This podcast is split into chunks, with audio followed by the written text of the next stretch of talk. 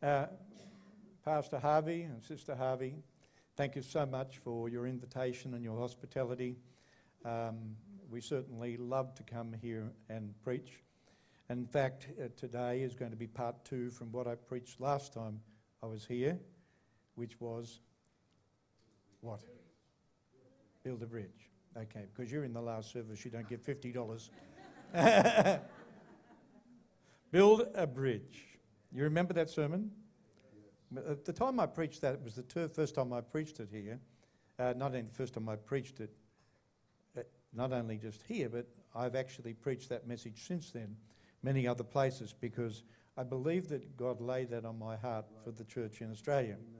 And, uh, and the, I was wanting to preach, and I was saying, Lord, what am I going to bring them?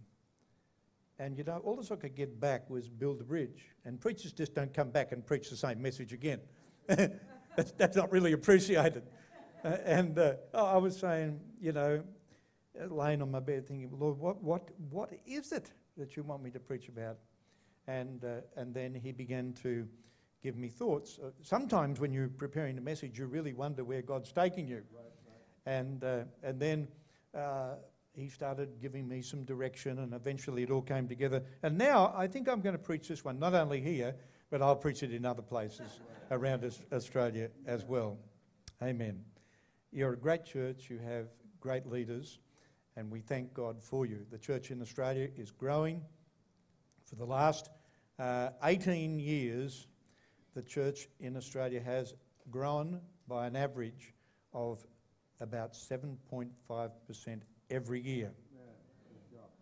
That's after people die and after people leave the church for one reason or another. We're still growing at that rate.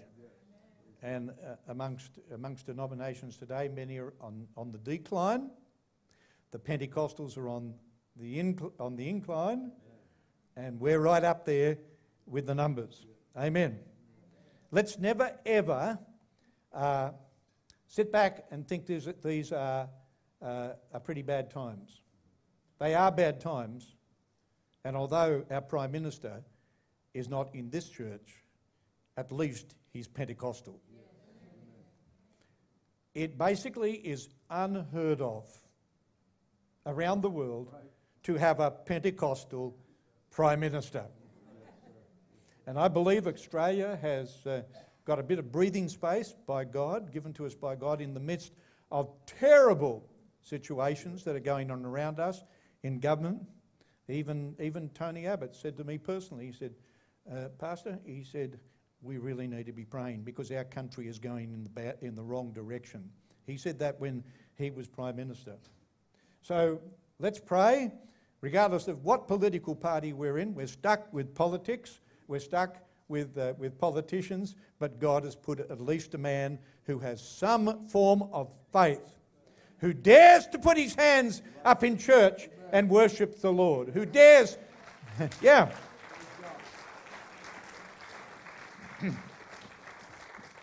Not only say the Lord's Prayer in Parliament, but stand in a church and pray in front of all the people. We thank God. Amen. The Lord works in marvellous ways, and, uh, and we truly uh, uh, are living in difficult times. I would just like you to stand while I read the Word of God. I thank God that we've got a little bit more time now. I won't take too much time. But uh, this is a verse that I read to you last time I was here, and we will springboard uh, from this particular point. It's in the, go- in the Gospel of John, chapter 1, and uh, this is my introduction. My title is We're a, are a holy priesthood. John chapter 1, verse 5. And the light shineth in the darkness, and the darkness comprehended it not. There was a man sent from God whose name was John. The same came for a witness, to bear witness of the light, that all through him might believe. He was not that light, but was sent to bear witness of that light. That was the true light which lighteth every man that cometh into the world. He was in the world, and the world was made by him, and the world knew him not. He came unto his own, and his own received him not. But as many as received him, to them gave he power to become the sons of God, even to them that believe on his name. Amen. We're going to open the Word of God, preach from it. You may be seated.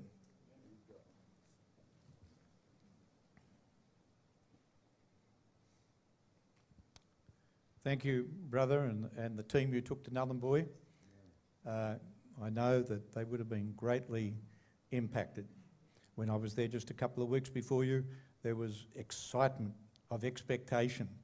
And, uh, and every, everything we did while we were there with uh, our brother, he was, he was thinking, how are we going to plan this? How are we going to plan that? So we were talking about, you know, having, having my wife and I as one thing, but having a team like that. And, uh, and God was, it was just, just so good. Even the accommodation uh, was miraculous the way, you know, up there you pay about $300 a day to be in a motel.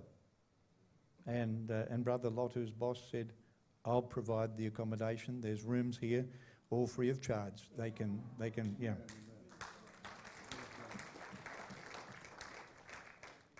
It's amazing how Lord, the Lord goes before. We are not only living in exciting times, but we're actually experiencing ourselves exciting times. Who's glad to be saved? Amen. Amen. Are you glad to know Jesus as your Saviour? Amen. Amen. But, but, that's the revolving door word. Do you have a burning desire in your heart to see others experience what you have experienced?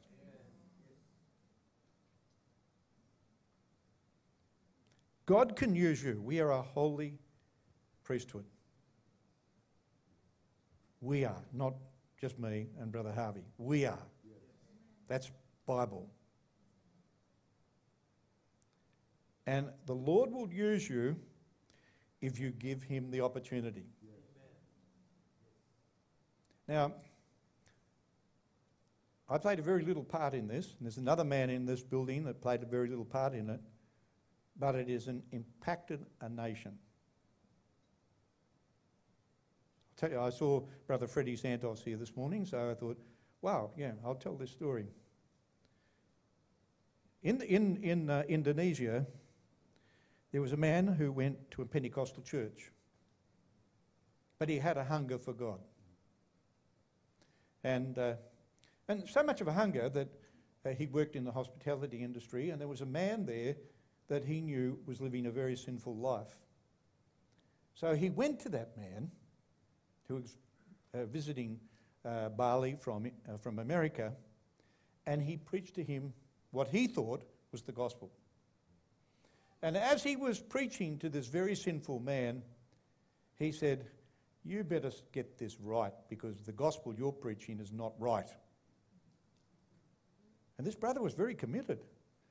And uh, he said, What do you mean? He said, I'm a backslidden oneness Pentecostal. and he said, The gospel says, unless you're baptized in Jesus' name and filled with the Holy Ghost, you're not saved. even, even backsliders can preach the gospel. anyway, uh, so this really rocked Brother Thompson, who's a pastor there now. He, he went away and uh, he thought, United Pentecostal Church. And uh, so he types it into his computer, and up it comes United Pentecostal Church of Australia. So he rings Australia. He rings Brother Freddie Santos. There was a lot of other contacts there, but Brother Freddie Santos was the one who got the telephone call. Oh, he said, Brother, I think, uh, I think maybe you should bring the superintendent. I'll give you his telephone number. Obviously, it was a bit too big. It's another nation, you know. So uh, Brother Thompson rings me, and I'm thinking, wow, man, this is overseas. This is in Bali. We don't have any churches in Bali. And uh, so uh, I said, oh, I will send you some tracks. So I posted some very simple tracks to him. Then he rings back, I want to know more about this. And I'm thinking, what can I do? Man, oh man, what can I do? So, Brother Harvey, I broke all the rules. I had, because he was a, a, pastor or an assistant pastor of a church, I had some videos that belonged to the Bible school in Australia that were just sitting on the shelf, never been used, just sitting there waiting. And I, as I was talking on the phone, I looked down and there's these videos. I said, Brother, I'm going to package you some videos on the Godhead, about salvation, and about, uh, about, the, about the epistles. I'm going to put it in about, give me, give me a number. So off they went in the mail. I thought, well, that's the finish of it. It wasn't. It wasn't the end. About six weeks later, he rang back. He said, We've watched them all. I said, What do you mean we? He said, I got another pastor, and we've sat here and we watched the whole lot. And we believe this. Come across and baptize us in Jesus' name.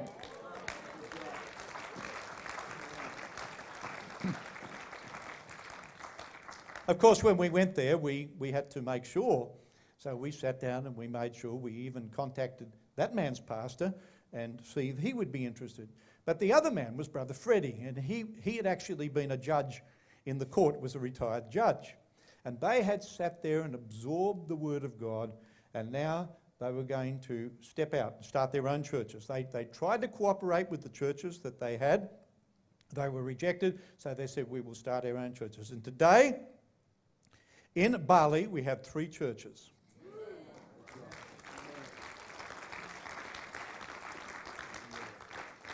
Brother Thompson's church, Brother Frederick's church, and just recently another church has started in Bali. What did I do? Nothing. I didn't even know what to do.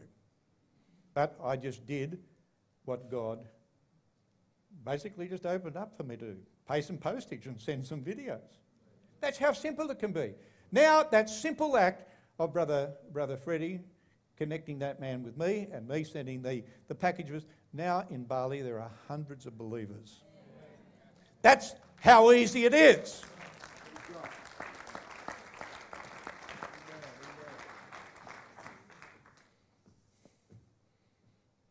When I go there, he says, Dad, we always love you coming here. You sent the gospel to us. Hold on, I only sent you a couple of videos. okay, so I'll really get into my message now.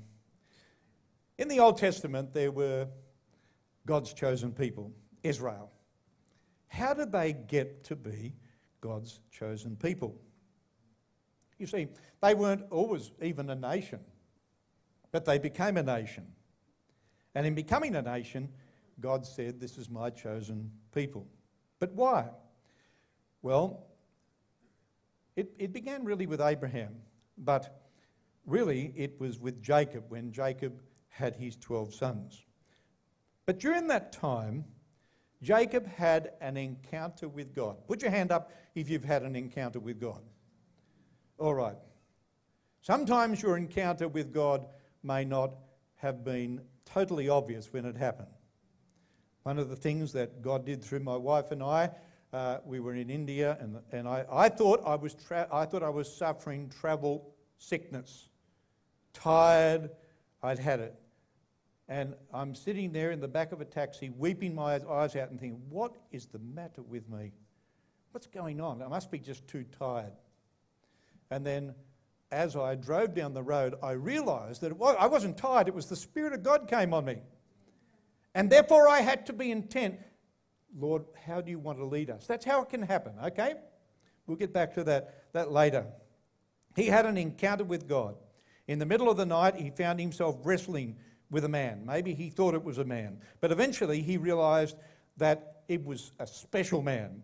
This was a theophany, and that's the, that's the theological term, but a manifestation of God had come to him, and he was wrestling. When he realized this, he was not going to let that man go.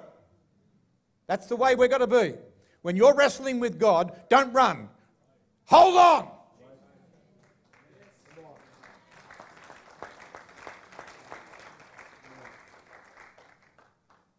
The man said, Let me go. The morning's coming. He said, I will not let you go until you bless me.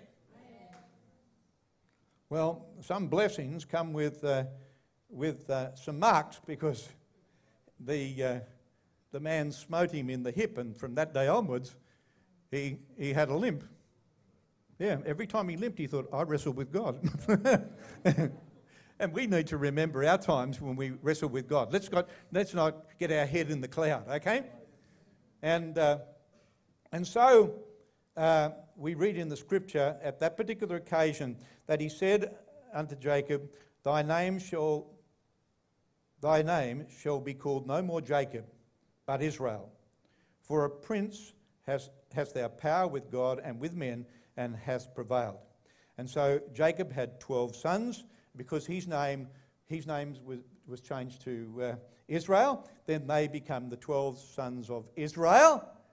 And then each of those men headed a tribe. Their lineage, became, each of those became the 12 tribes of Israel. So that, that is where Israel came from. It wasn't from the beginning, and we'll get to why they were chosen in a middle, minute. But God said later on, He said, I didn't choose you because you were powerful. I didn't choose you because you were great in number. I chose you because I had made an oath to your forefathers. It's because of your forefathers that you're receiving this blessing? Well, it was through that tribe, or that, sorry, those tribes, through Israel, that came the lineage of Jesus. When Adam and Eve fell into sin, uh, God was very much quickly on the scene to, to remind or to, to warn or inform Satan the battle's not over. You may have got them, but the battle's not over. Because in the end, Satan, I'm going to crush your head. I'm going to send a man into this world. I'm going to come as a man. You may bruise my heel, but I'm going to crush your head. And we know that Jesus was bruised upon the cross. But he ultimately is going to be the victor.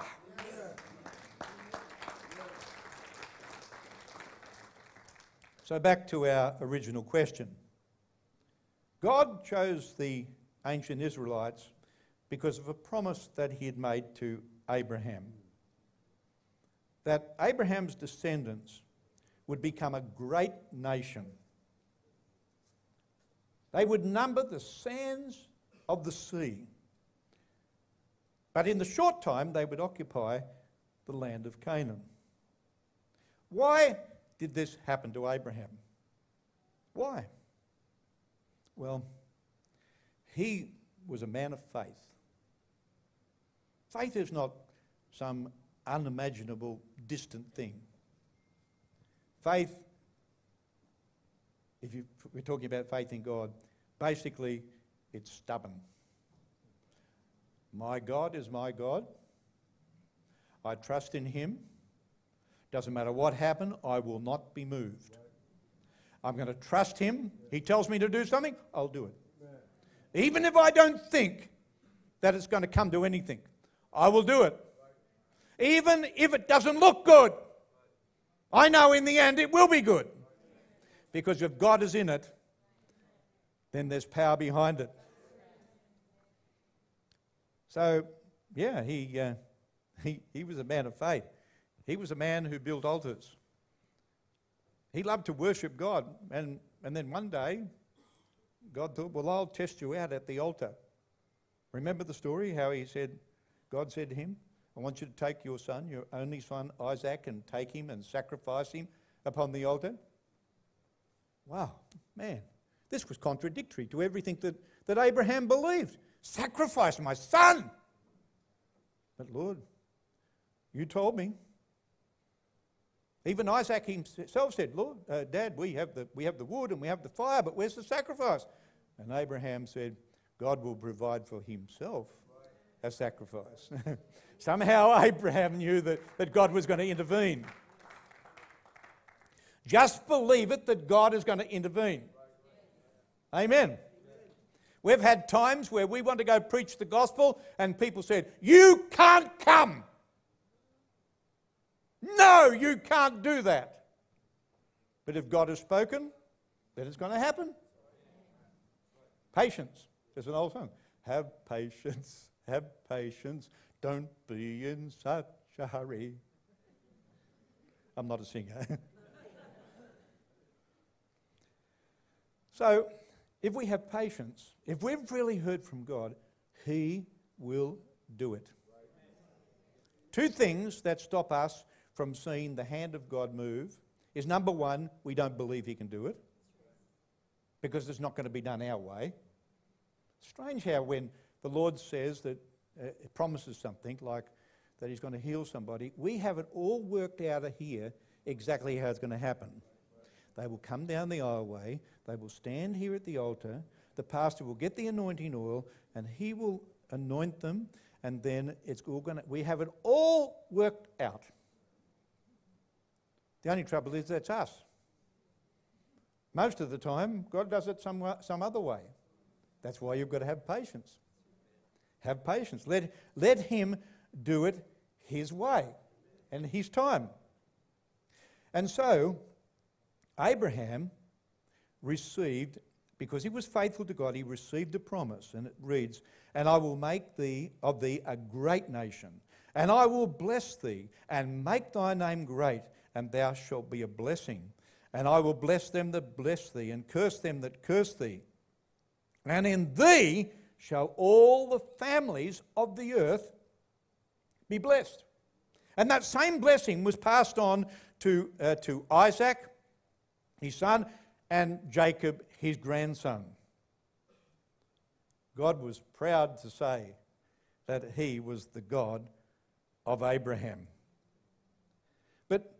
Abraham received an inheritance, and he passed that on to Isaac. Some of that inheritance was wells.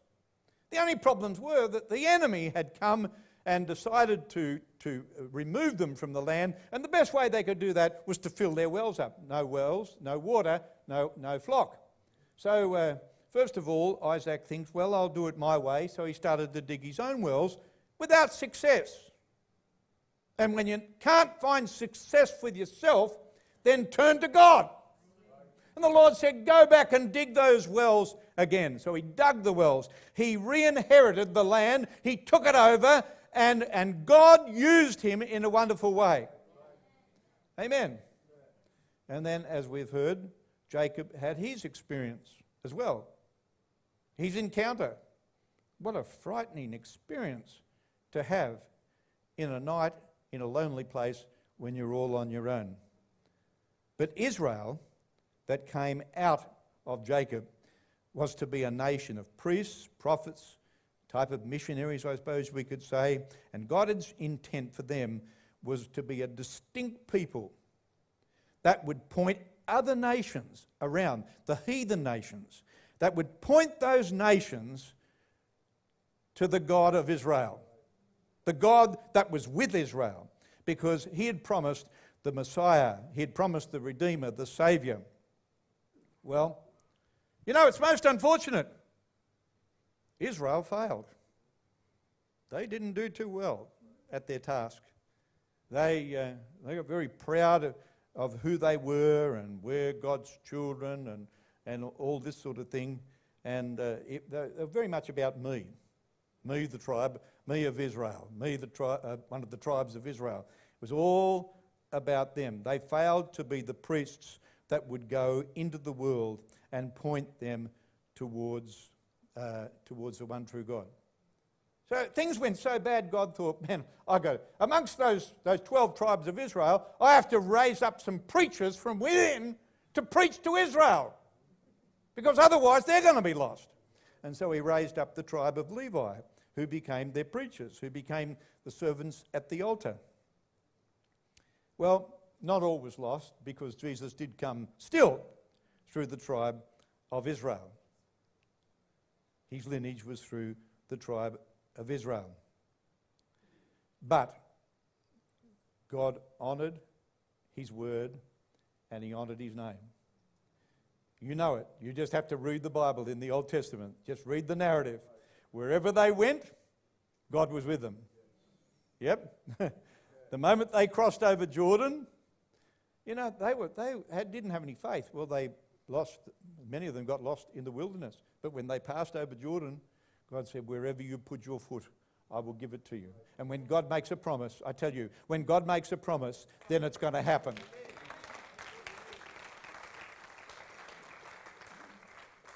All the nations had heard how God delivered them out of the hand of the Egyptians. And I'm telling you, you don't have to read much of the Bible to know that they feared, even though they were the enemies of Israel, they feared the God of Israel. Because at least God had done his side of the bargain, even though they weren't. Because wherever they went, they came to Jericho. I can just, just imagine those people in the city of Jericho looking over the walls thinking, what are they up to? What are they up to? They, they'd locked themselves in there because they knew that their God was the God of Israel, the one true God. You see, in, in, their, in their realm of things, they had many gods, and, and the God of Israel was only one. So they're looking over what's going on there. What are they up to? This is, these crazy people, they do lots of crazy things. What are they up to? Well, we know what happened when the walls of Jericho came down. We know what God was up to. Maybe we would have been wondering what God was up to when we were, if we had to march around that, that city. But he's always on time and he always comes in all of his power and his might. And in the end, he reveals who he is. But in the midst of all this, they were not only God's chosen people, but God put, applica- uh, put obligations upon their shoulders. Not only did they have the privilege of saying, We are God's chosen people, He said, If you're going to be my people, then you're going to do this and this and this and this. So he gave them laws through, through Moses. He said, Moses, write down the laws. Now, some of these laws had actually been in place since the, since the birth of creation. Murder, we all know that murder uh, didn't come just with Moses, did it? Neither did stealing and things like that. That was all there, but uh, Moses just reiterated many of those laws. But he did bring other laws. Mainly the moral law was already in place. But there were three classifications there was the moral law, the ceremonial law, and the civil law that was introduced. The civil law was because um, Israel was a theocracy, that is, God was their government, God said, These are the laws. In our land, we elect a government, and they say, These are the laws. But back then, God was their government. So he set out the laws, and these laws were, were laws they had to obey. In nearly everything they did, they had to obey. It also stated the punishments if, if people disobeyed the law, like we have. If you drive on the wrong side of the road and you get caught by a policeman, there's a punishment. And uh, if you go to the shop and steal something, there's a punishment. But uh, these were all stated in the civil war, in the civil law. Then there was the moral law. These were God's general rules for right living. Now, God just didn't say, let me just write out some laws that are moral. No. A lot of people don't understand that the moral laws that God gave was his own morality. His own morality. And God never changes his morals. So, what was told them right back after creation by way of morals, still the same morals apply today. It doesn't matter what society does, it may approve abortion, it doesn't matter what the world does, God still has his morals. Doesn't matter about euthanasia, God still has his morals. Doesn't matter what they say about marriage, God still has his morals. morals. It's, God never changes his morals.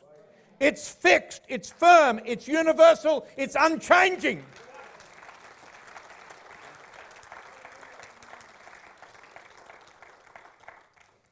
And believe it or not, he wrote it into our conscience. You break those moral laws, and, uh, and it doesn't matter what man says. You can go to a psychologist and get counselling and say, well, you know, I, I, I was brought up this way, or, uh, or whatever you want to say to a psychologist, and the psychologist or the psychiatrist will say, that's all right. You're going to walk out of there still having a conscience. And then, of course, natural. It's natural. It's natural to us not to kill. It's natural to us not to steal somebody else's goods. These things are natural. Finally, and I'll spend a bit of time on this, there was the ceremonial law. And this law prescribed the ceremonies that the Jews would follow in their worship for God, all outlaid in the Old Testament. They were just not uh, just laws of worship back then, but they were actually shadows of things to come. All right, when you see a shadow, something's casting the shadow. Is that right? Yeah, if I stand in the sun and you walk out and see my shadow, you think, oh, look at the shadow. I think that's the shadow of John Downs. But you will never know much about the shadow until you look at me. And when they looked at these shadows, they pointed to things that were coming. When they sacrificed the, the, uh, the lambs and shed their blood, they were acting out a shadow of something to come in the death of the Lord Jesus Christ. He's shedding the blood upon the cross. All the little ceremonies they went through in their services were all part of something that was going to happen. Even when they celebrated the Passover before they came out of Egypt, or every little thing that God instructed them to do had meaning.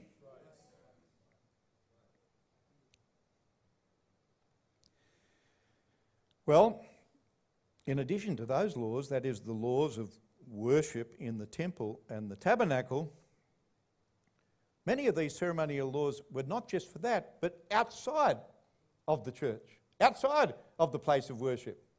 These were laws how they had to live their everyday life. There were laws about how they had to sow their crops. There were laws about how they had to sew their garments. Wow. You know, to us today, we read the Old Testament and think, what? That's unusual. But there was a reason for it. And the reason for it is that God had a nation who were going to be special. They were going to be different. They were not going to be molded into the same mold as the heathen, that, heathen nations that were around them. He was saying these are my special people, and everything about them is different. In Leviticus 19:19, you shall not sow your crop with two kinds of seed, nor shall you wear a garment of cloth made of two kinds of material. Wow, that's a bit different. You know, you go to the you go to the shop these days and you pick up something, you know, cotton and synthetics all mixed together. Well, it's not a law for us today, but it was a law for them because God was saying these people are different. Men had a certain way that they, or there was a way they were not to cut their beards. Wow. They were not to eat pigs. They were unclean. Don't even touch their carcass. Women had to wear clothing that pertained to women, and men were not to wear women's clothing. Still applies today. They had laws about hunting. Hunting? Yeah, all written there in the Bible. When they went hunting, if you see an animal, you're allowed to kill this animal, but not that animal. It all makes sense, but there were laws that we would not obey today. We don't have to obey them today, but they were there because God wanted to make them a different nation. He wanted to distinguish them. He wanted the people of the other nations to say, wow, these must be the Israelites, because this is the way the Israelites do it. And that's what God, the world should be saying about us today. Wow, wow. Now, we're not into the clothing business or the, the meat business and the eat business. We're not into that. But still, people should be looking at us and saying, wow, these must be the real Christians. The real Christians.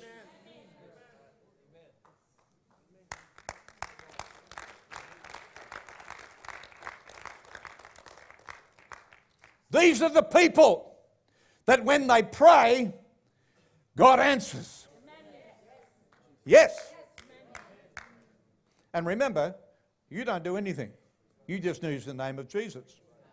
Don't say, oh, I'm a healer. No, God does the healing. Don't go boasting about anything. God will shut you down straight away. He said, I will not give my glory to another. But if you're in it to give glory to God, He will walk with you.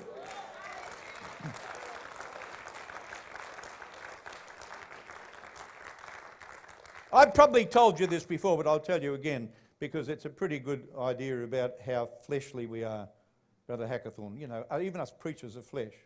Lady at the altar, we're praying for anointing with oil. This come to this lady, and she said, "I have cancer on my face."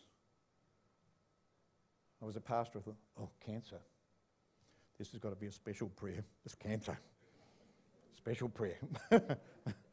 oh dear, what will I pray? You know, cancer, cancer, that's the big word everybody doesn't like. I've got to, I've got to say something that will give her faith. And I'm sort of contemplating what I'm going to say. So, uh, first step, I said, Sister, put your finger on the cancer. It was a big festering mass on her face. She'd had it analysed. She put a finger on it. I put my hand on her hand, and I'm, Lord, I've got to have this special prayer. And the only thing that came out is, I curse it in Jesus' name. I thought, that's all. So I walked to the next person. She looked at me and said, Is that all you're going to pray? Just cancer. well, I didn't have anything else to say. This goes to prove we are fleshy. We do tend to think that way. We think we're going to play a part in it. That lunchtime, about two o'clock in the afternoon, she rang and said, Pastor, amazing. I was washing up the dishes and it dropped off my face into the wash up water.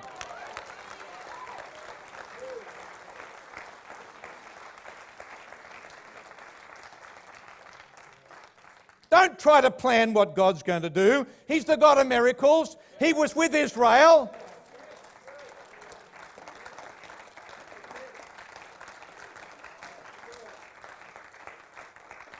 Israel, I'm not saying you should be unbelievers or anything like that, but even in their worst state, God was still saying, They are my people, and I'm going to reveal myself through them.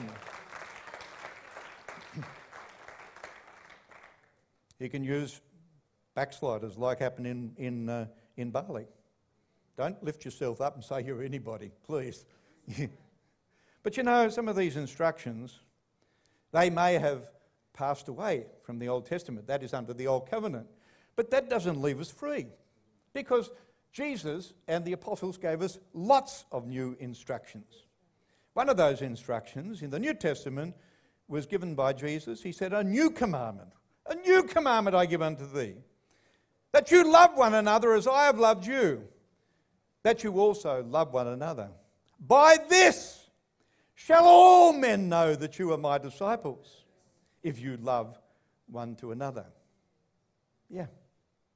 It's amazing what a little bit of love will do. I've got a bit of time, Brother Harvey, have I? Yeah. Uh, when I was a young man, I, I was at a, it wasn't a UPC conference, I went there, but the preacher was unbelievable. He was from a very poor country, but he had a very big church. And uh, he was communicating to us how God does amazing things. So he's in church, he's the pastor of his church, there's over a thousand people in the church. And uh, he had a message prepared, but God said, Don't preach it. And he gave him a verse. So, like most preachers, when you're going to preach something, you, you just do what God says, you get up. And the same thing happened to him.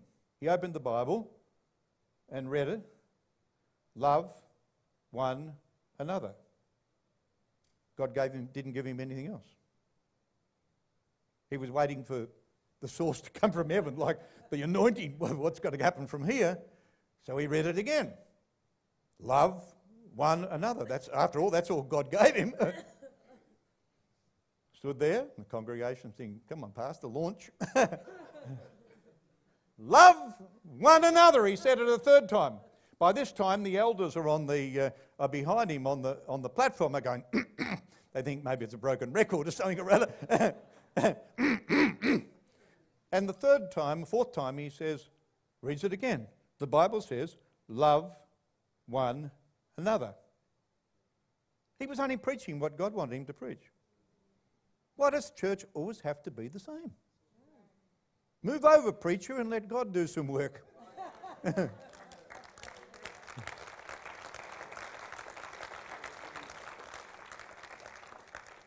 I think about the fifth time He said somebody in the back of the large congregation got out of their seat and walked across the church and embraced somebody else.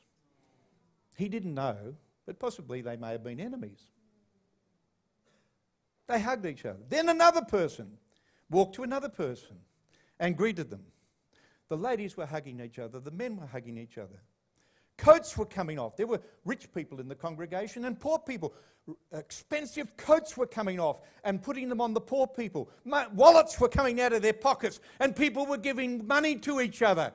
Oh, he said it was amazing what happens when you let God do something.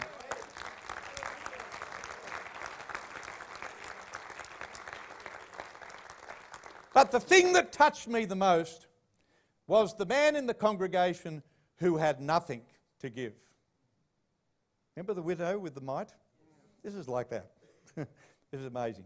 Have you heard this before, Brother Harvey? Okay. He wrote a book, and it's in his book too. And uh, so, this poor man who slept on the street, he was a beggar. He didn't have anything to give anybody. Nobody wanted his rags. He had no house to take people back for a meal. So when he was walking out of the church, he got an idea. He had some small change in his pocket that had been given to him. So he went into the shop and he bought a bottle of perfume. A bottle of perfume, cheap perfume. That night, when he came back to church and the worship service was on, he went around the church and anointed everybody with the perfume. he, he, went around, he put a bit of perfume on every, and the preacher said the whole perfume filled the whole church, and people began to rejoice because they understood what God was doing. Just let him do it. He was with Israel, he'll be with you. Yeah. He's going to come out of the dark and say, Surprise! You weren't expecting that. So then there was the, we've been given the fruit of the Spirit. Man, this is not the way of the world. The fruit of the Spirit, you read it in the book of, eh, in the book of Galatians. Then in Timothy, he told men to pray. That's pretty hard for guys to pray. And pray and lift up your hands? You know, us guys, we're, there's a proud side of us that uh, take quite a fair bit to get our arms past our shoulders.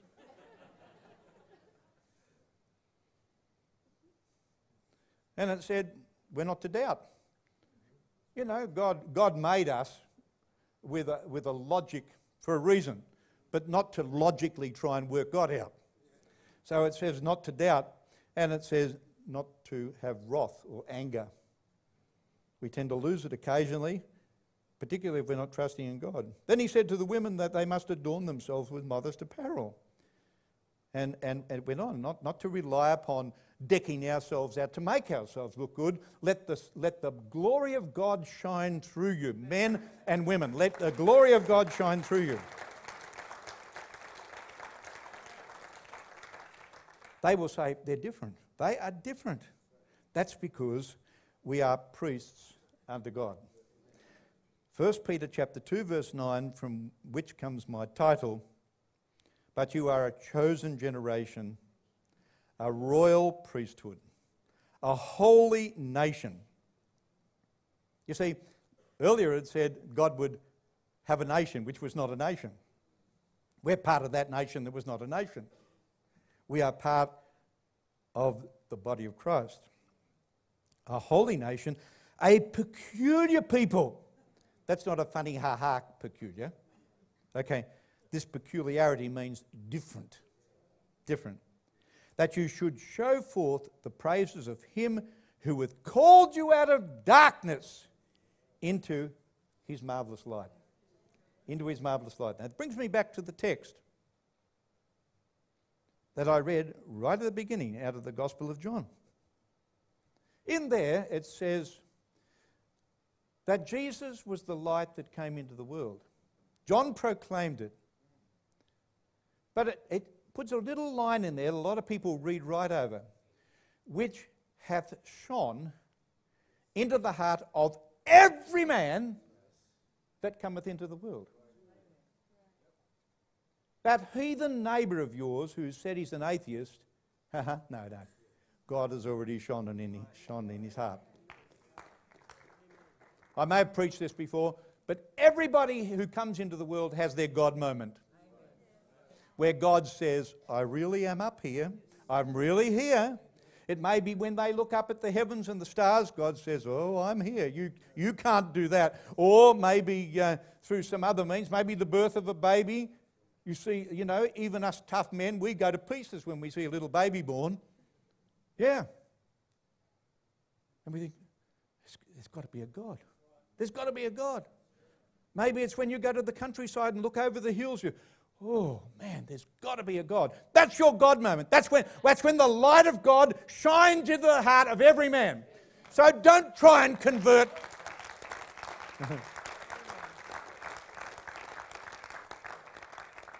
don't try and convert atheists. There's no such thing. They say they are, but really they're not.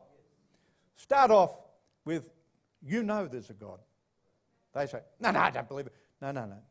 You know there's a God. You know. And that God wants to be your God. Then they'll say, Oh, but if I went in church, the roof would fall down. Just try it. I don't think it will. Besides, I don't have to ask them to come to church. You say, Well, if you, you feel, feel scared about coming to church, then we don't have to go to church. We can have a Bible study. Amen. Yeah. Then you'll begin to see the miracles that, that God was with Israel. He's with us. You'll be teaching a Bible study, and uh, they'll say something like, What's in this for me? Man, that's an open door, isn't it? What's in this for me? One of the first times I ever preached when I was uh, a pastor, in, became a pastor in Canberra, I was up against it because the, the, the church there was in a bad way. And I preached one of my first messages, and somebody dared to bring an unbeliever to church. Man, she was in witchcraft and everything. And I'm preaching the gospel, and this woman runs down the aisleway towards the pulpit. What have I got to do? What have I got to do?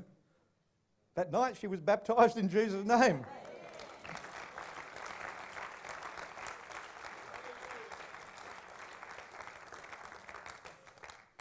I only preached the gospel. I wasn't pointing her out or anything. Matter of fact, it was quite a theological, quite a theological sermon that I was preaching. Just let the Lord do the work that He's going to do. We've been given the commandment to go into all the world and preach the gospel, baptizing people, teaching them to observe all things whatsoever I've commanded you, and lo, I am with you always. Amen. He said, but you shall receive power after that the Holy Ghost is come upon you, and you shall be witnesses unto me both in Jerusalem and in Judea and in Samaria and to the uttermost parts of the world.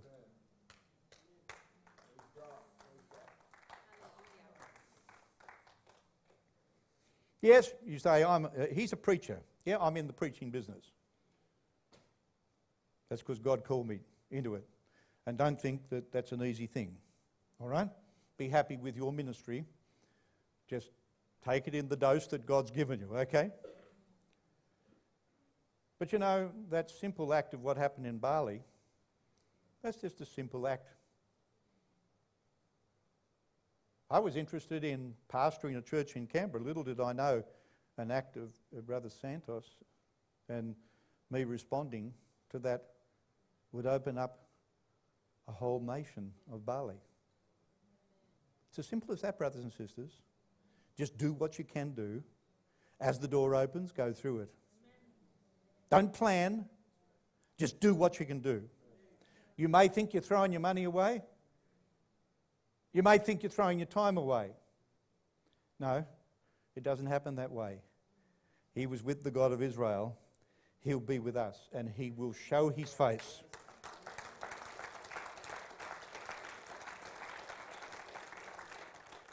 Share your heart with people.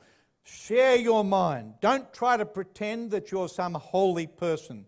I'm not saying unveil all your sins before them, they've got enough problems.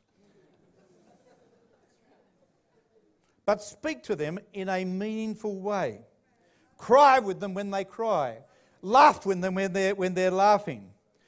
Visit them when they need to be visited. Yes? God didn't call us to stand up in a pulpit and preach. He told us to be real Christians.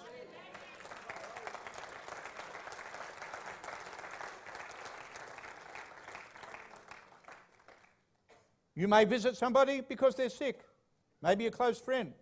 Just simply say, Let me pray for you. I have a God who hears prayer. You may not say that because you're scared, because you're thinking about what you can do. Just trust God, He'll turn up. and He won't do it the way you've planned. so, we are His ambassadors. We represent Him. All that we're asked to do is to do our part, as simple as it may be.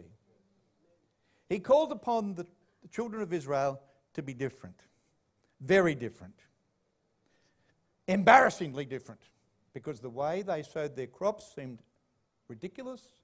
The way that they wore their garments with the things around the bottom, and, and even the way they worshipped was just totally different to everybody else. Well, that's the way God has it. God's people will always be different to the world. That world out there has a mold. And the devil's going to say to you, You've got to fit in that mold. And I'm going to force you into that mold by your friends around you, your situation. I'm going to force you into that mold. But you've got my permission to be a rebel on at least one case and say, Satan, not with me. Not with me.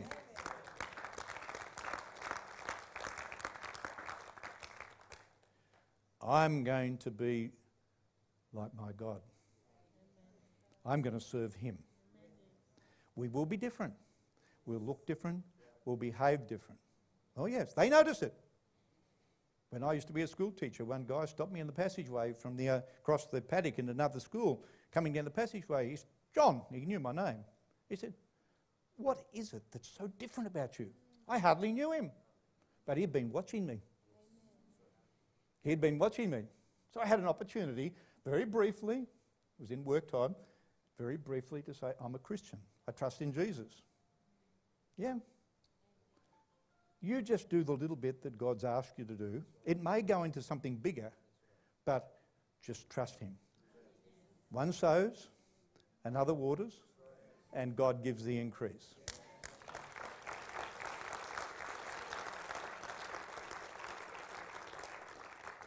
Now for the very chilling bit. Because I look around this church and I see empty seats. You think they're empty because God has not brought somebody in here to sit in there. They're empty because you haven't brought somebody in. Forgive me for getting too close to the bone, okay?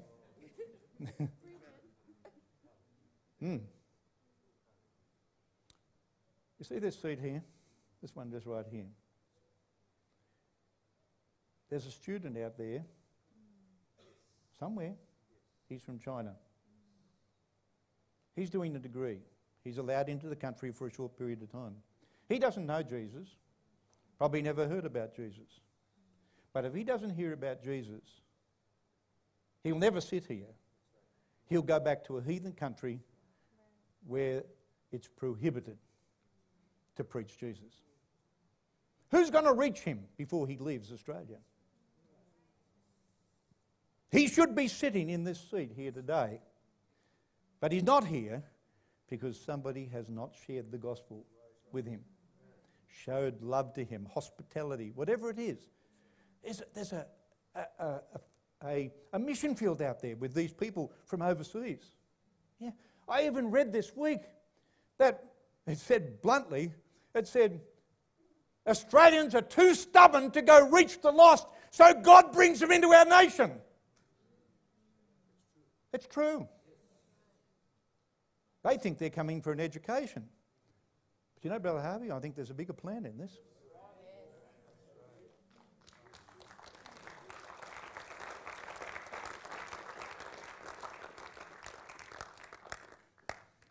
And brother, just these five seats right beside you here, there's five seats, yes? One, two, three, four, five. Take the bag off that seat, sister, because somebody's going to be sitting there. That's right. Five seats.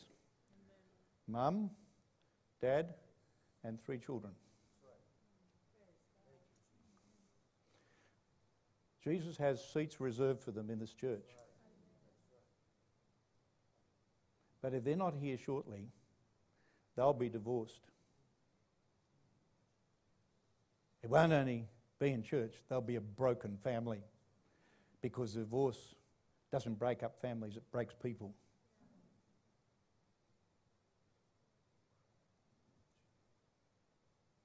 This seat here, right at the front here. There's somebody who was God's planning to sit in this seat here. And guess what?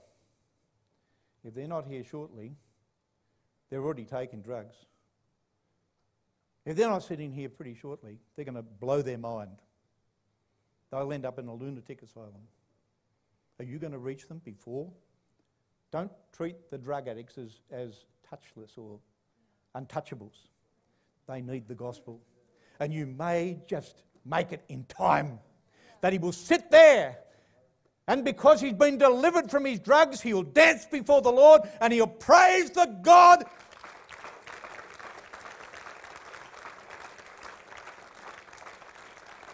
He'll praise the God that we worship. And then over here, right down the back there, I see a seat. There's a, that seat's for a girl. She's only about 22 years old.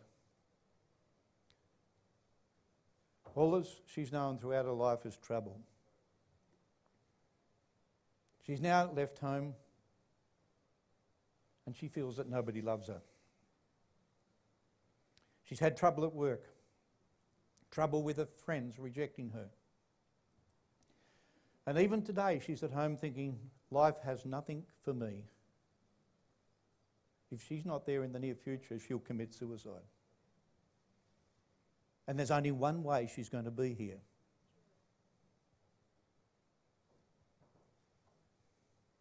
Rather chilling, isn't it?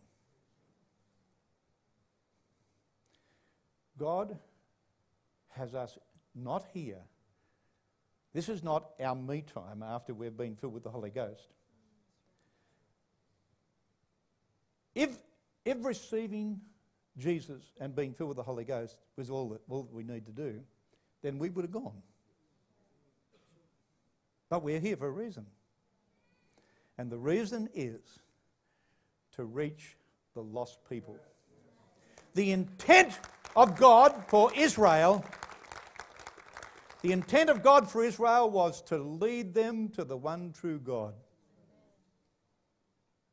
They weren't asked to say too much, they were just asked to be different. And God said, I'll be with them. You may say, I'm not a preacher. Well, that's all right. You may say, I even, I don't even know whether I could teach a Bible study. Well, maybe you can't. Maybe you can fix a motor car or cook a cake. Do the simple things. I preached it all when I said build a bridge. This is part two. What are we going to do in Australia? I've travelled Australia preaching Build a Bridge.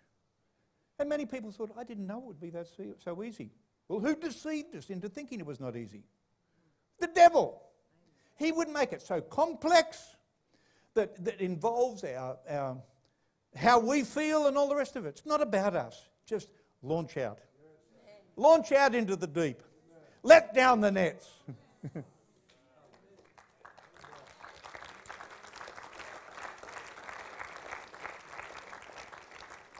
We could, we could draw a family tree here about who bought who in, and you'd be surprised.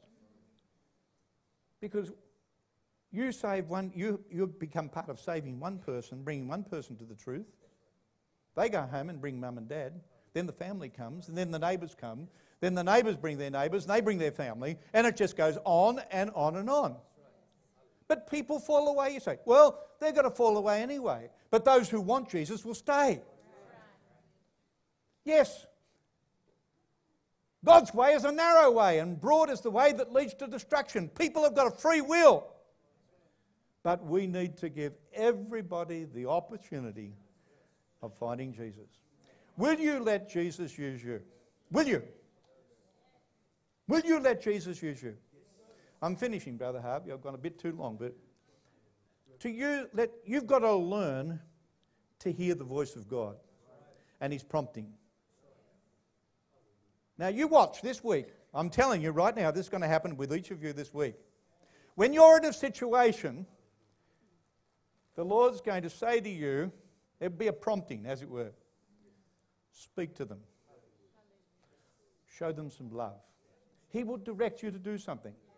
Now, you can shut that out, but if you're spirit filled, that's the prompting of God's Holy Spirit to take the next step.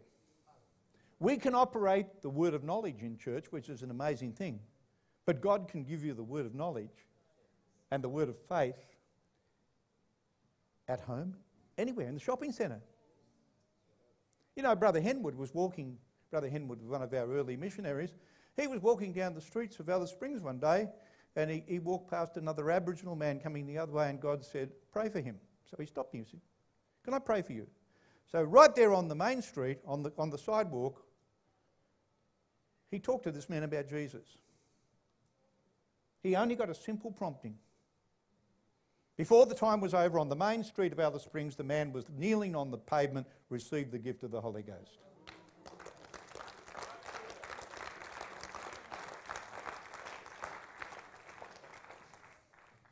What a miracle. You're here because of your miracle. It was a miracle that you came and knelt at the altar. It was a miracle that you said, What have I got to do? What's next? It was a miracle that He filled you with the Holy Ghost. Miracles all the time. The only thing we think of miracles is when we get a strike of lightning out of the sky and it burns a hole in the carpet. No! God works in simple ways. We are a peculiar people, an unusual people. And therefore, God's going to use unusual ways. I invite you to come and commit yourself to God, that you will listen to His voice, that you will step out and be the holy nation that God wants us to be. Be the priesthood that God wants us to be. Thank you, Brother Harvey. Let's all stand this morning. We've heard from the Lord. God has spoken to us and issued a challenge for us to respond and to come rising to this occasion that God is calling us for this hour. I want to invite you to come to this altar. This altar is open if you want to spend some time with God. Say, God, I'm giving you my heart, my life. I want you to use me for your purpose, for your kingdom and glory. I want to be a witness in this world, a light to shine. Not to say that we're perfect, not to say that we've got everything together, but there is somebody that needs to know Jesus that needs to be introduced to Him and needs to hear the message of salvation and the gospel. Hallelujah. And you've got that within you. If you say, Lord, I, am so fearful, God can touch you right now and give you joy, give you boldness and courage to be a vessel. Is there anybody here that knows somebody, a work friend, a relative, that you know that they're lost? God's calling you to reach out to them and touch them. Perhaps you feel like you're inadequate you don't feel like you've got what you need, what it takes to reach them. But if you give your heart to God right now, He will empower you. You shall receive power after that the Holy Ghost has come upon you to be a witness in this world. You need a gift, the gift of the Holy Ghost in your life. Why don't you come? Let Him fill you with His Spirit. You need t- a touch from God. This altar is open. It's your opportunity now to respond to His word. Hallelujah. Let's seek him together while he may.